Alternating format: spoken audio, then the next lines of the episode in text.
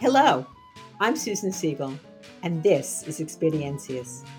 In this podcast, I chat with leading women from around the Americas about their professional and life experiences and get their advice for you, young women and men too, around the world. Today, I will be speaking to Isadora Zubillaga the Deputy Minister for Foreign Affairs of Venezuela and Special Envoy of President Juan Guaido to France. She has had some incredible experiences, ranging from investing in startups in Latin America, where I first met her, to working at a human rights nonprofit in the United States, to politics, and now diplomacy. But she's also an amazing role model for all young women She's a wife, a mother, and an incredible professional and a fighter. Isadora was born and grew up in Venezuela, but she currently lives in Spain. So, with that, welcome, Isadora. Isadora, can I ask you just tell the audience a little bit about you? well, thank you. Thank you, Susan, for giving me this opportunity. It's um, something that I don't do normally. I don't speak about myself. I take every opportunity I have to speak about the freedom of my country. And actually, I come from Venezuela. I come from, my family comes from the south of Venezuela, which is the most beautiful part of the country and of the planet, uh, where you have places like uh, you know the orinoco river and the angel falls. And that's sort of like you know where where where where i feel my my guts and my soul and my you know entire uh, mission life uh, gets all its energy. Um, so i you know i grew up in caracas but uh, i would go to the south uh, to the bolivar state many many many many times with my parents. And uh, pretty much you know learned the love for for what we have uh, as a as a country um, uh, from there. I did my university studies in the US and I did my postgraduate studies in France, um, but always always thinking that um, my mission in life and my profession and my development as a human being needed to be refocused um, towards uh, the well-being of uh, of where I came from, of, of, of, Venezuela. I've always had that very much in my in my in my head, in my vision of what I should do. When I went back to Venezuela, uh, the last time was in 2005 after living uh, several years in New York. Uh, I met with a with a bunch of Venezuelans that were very committed to uh, fighting the dictatorship very courageous Venezuelans, regular people, Venezuelans uh, from every walks of life. Uh, and and we decided to build um, a movement, a movement that became a grassroots movement that accompanied the student movement uh, in 2007, and we had the first important victory against President Chavez back then.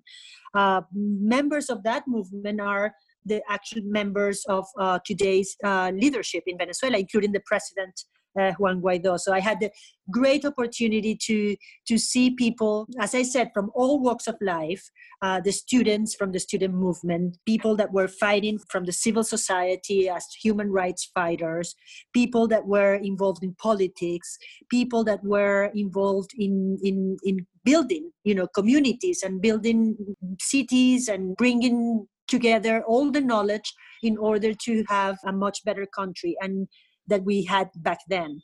So uh, as you know i dedicated many many years uh, of my work and and my life to something that it's beyond a, a regular work. I mean it's not going to to a job that it's um, you know nine to five. It's really a, a commitment to a cause that it's bigger than us and that it should transcend what we do. So this is what drives me, and I think that's what drives uh, many many Venezuelans today. And then in 2014, you fled Venezuela again with your family. why did you do that? What made you decide that you would fight your fight outside of the country as opposed to in the country? And, and were you afraid for your family? Well, yes, 2014 was a year of uh, many changes for many of us. Uh, actually, I didn't leave Venezuela voluntarily. We had a, a, very dramatic experience that many, many Venezuelans have had. And, and that's uh, one of the main reasons why Venezuelans used to leave the country back then uh, because of the security. So we were victims of uh, uh, one of those kidnappings, me and my family. And um, that was in January 2014 uh, when the start of the of the protest on the street, the big mobilizations back then.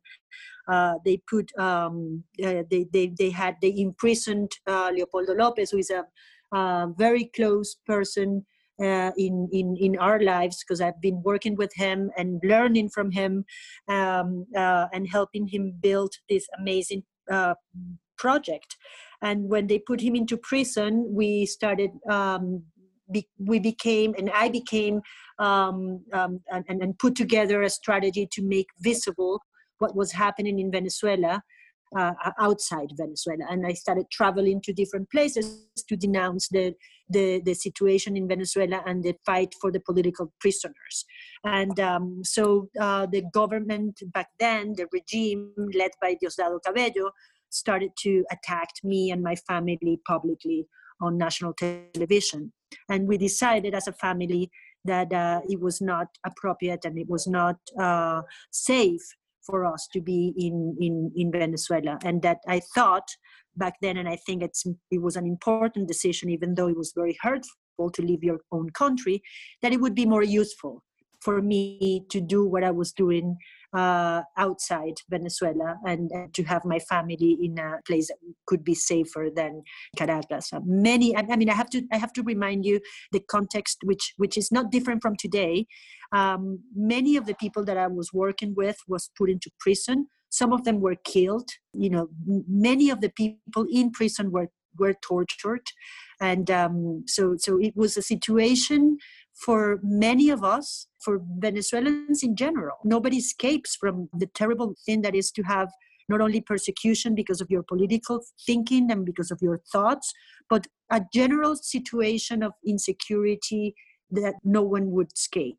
So sooner or later, anyone can be a victim of uh, crime in, in, in a country that is run by a bunch of people that don't care about the people, but about themselves and and you know with total impunity. So this is what we actually want to change. And they are totally corrupt so that makes it even worse.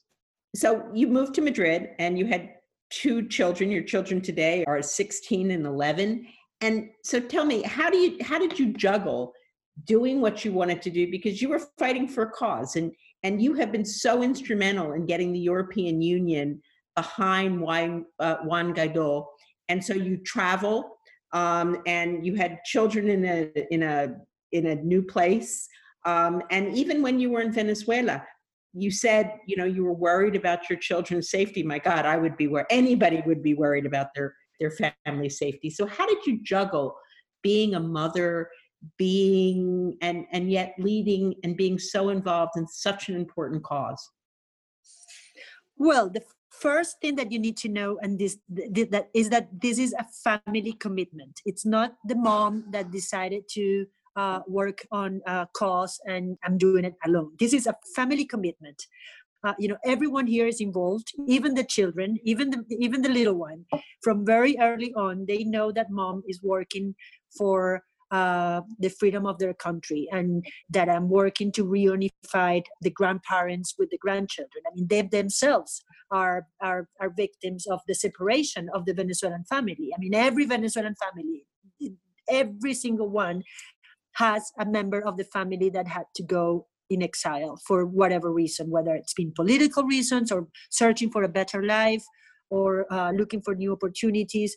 So we we have we we have this uh, very much in our hearts, and even um, you know friends and cousins, and you know this is a family business, but I mean a family, at the Venezuelan. Family. I love to think of it that way. It's a family business. Yeah it's but i mean i mean in a very broad sense of family.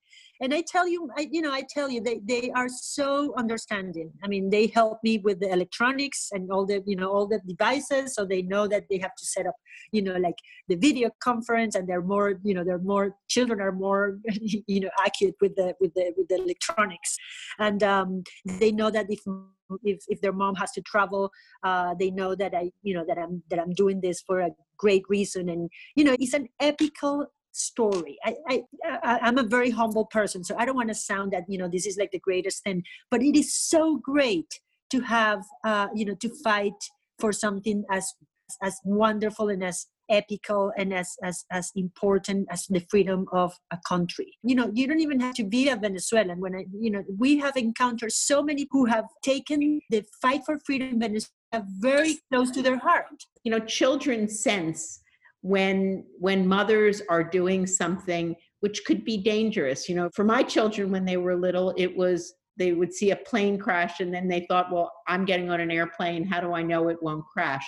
So your children know that even though you're outside of the country some of the things you're doing you know against such evil people right could be dangerous. How do you deal with that? How do you talk to them about that first of all remember where we come from. I, mean i feel safe where i am.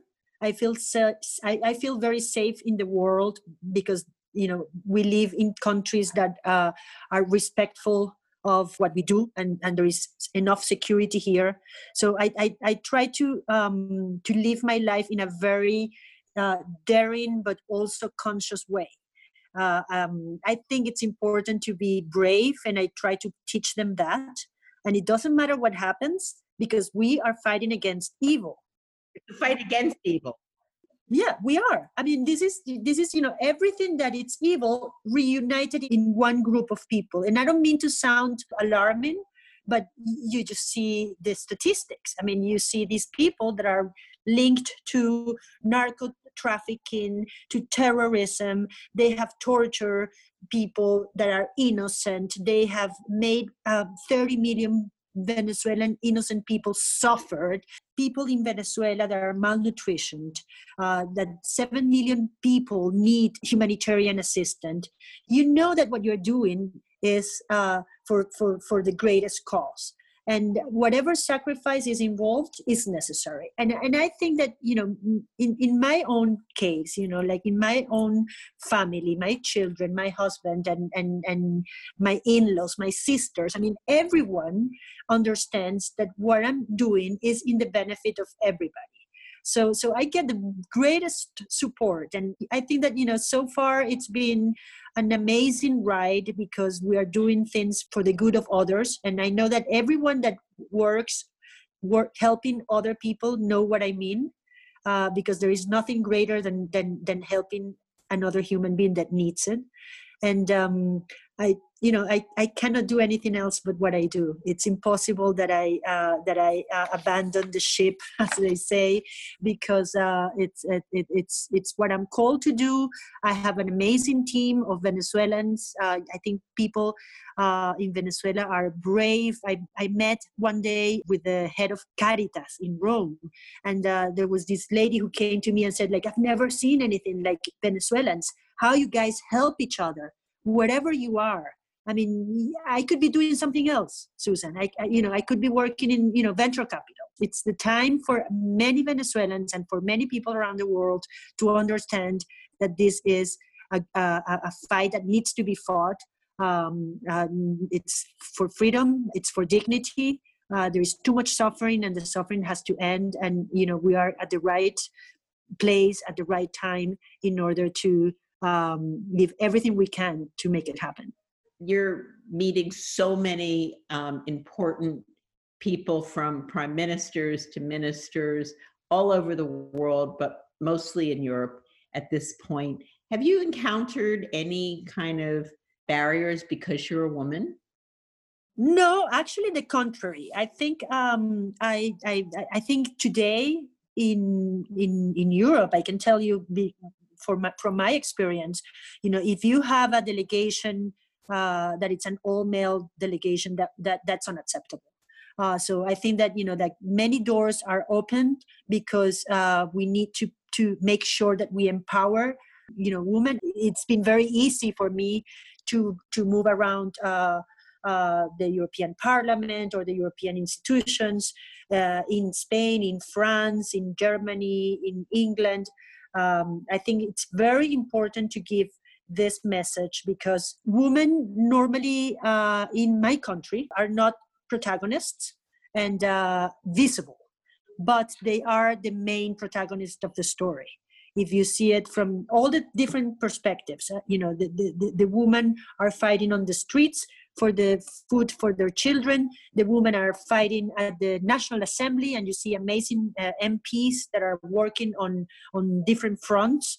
And uh, there are so many statistics, as you know, in business as well as in government, that when you have women involved, things tend to uh, go uh, with better results and even in peace processing and, and transitions, which is one thing that you know uh, concerns very much what we're doing uh, today in Venezuela uh, woman woman's role can be determined uh, in in having the best possible outcomes. And going back to the home a little bit, do you and your husband balance your lives together? Does he take an equal role with the children and the household so you can travel and do what you need to do?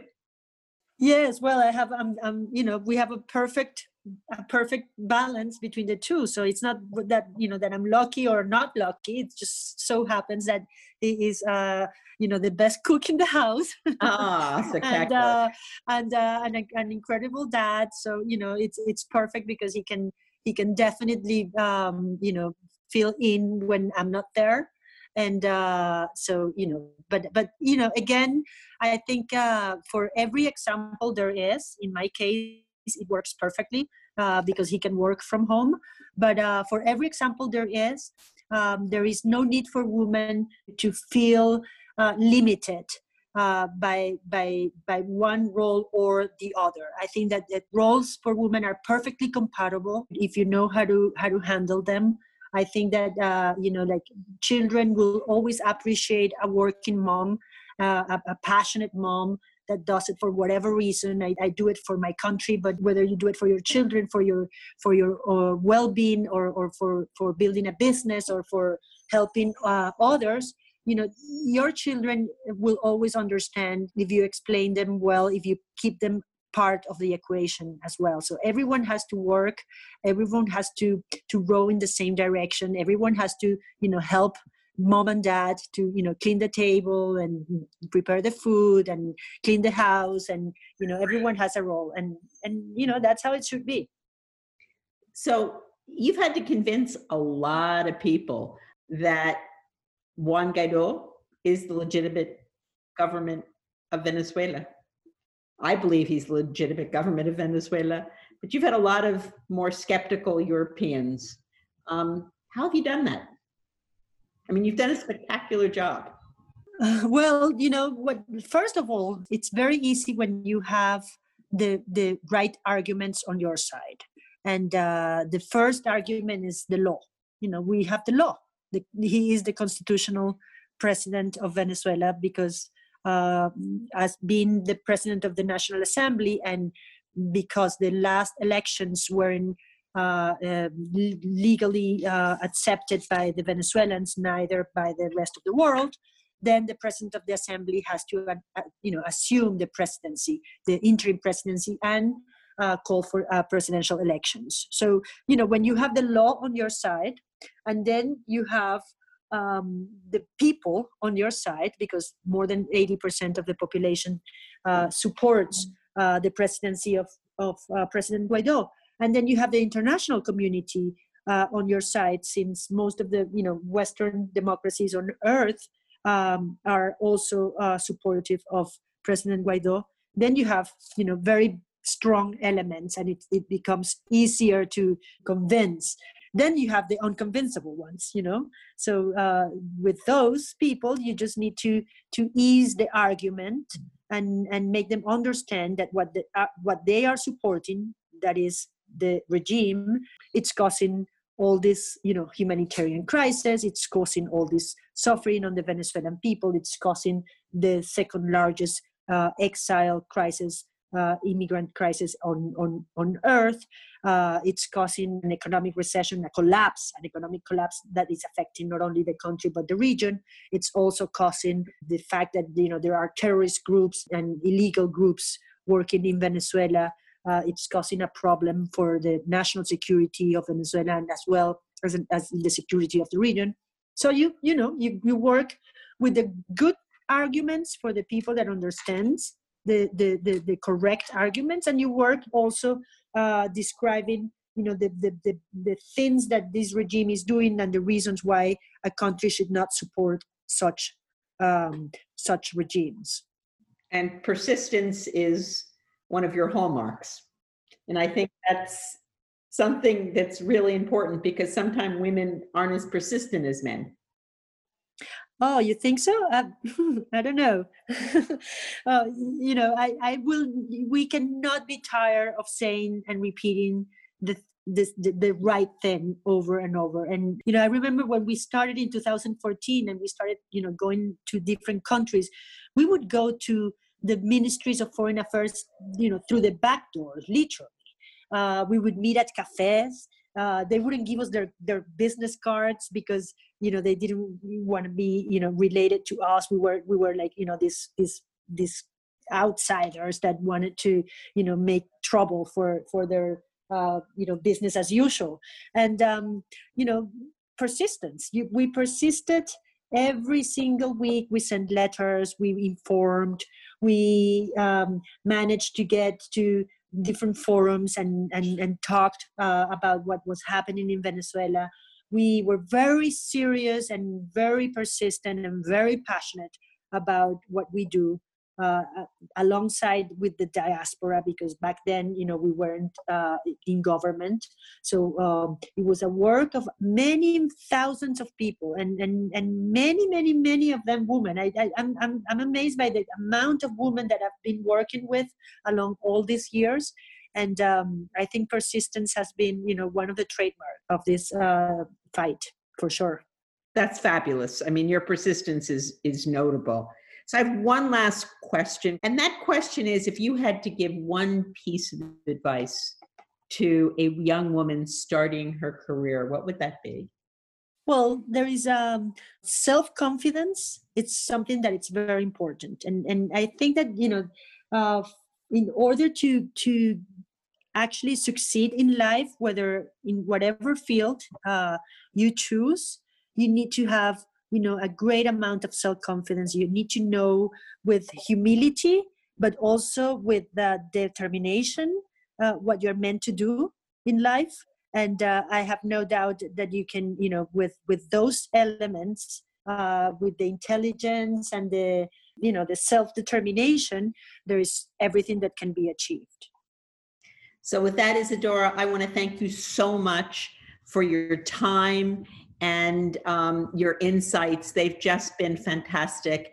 I want to thank you um, for joining Experiencias, and I hope that I will get to see you in person very, very soon. I want you and your family to be safe, and I wish you all the best of luck now, tomorrow, and forever. Yes, well, let's get together soon when this is over, when this confinement is over, and uh, we will have a free Venezuela for sure. And uh, I, sure I will so. be so happy to to have you as our guest uh, in Caracas. I would love that. You know, I started my career there. Thank you.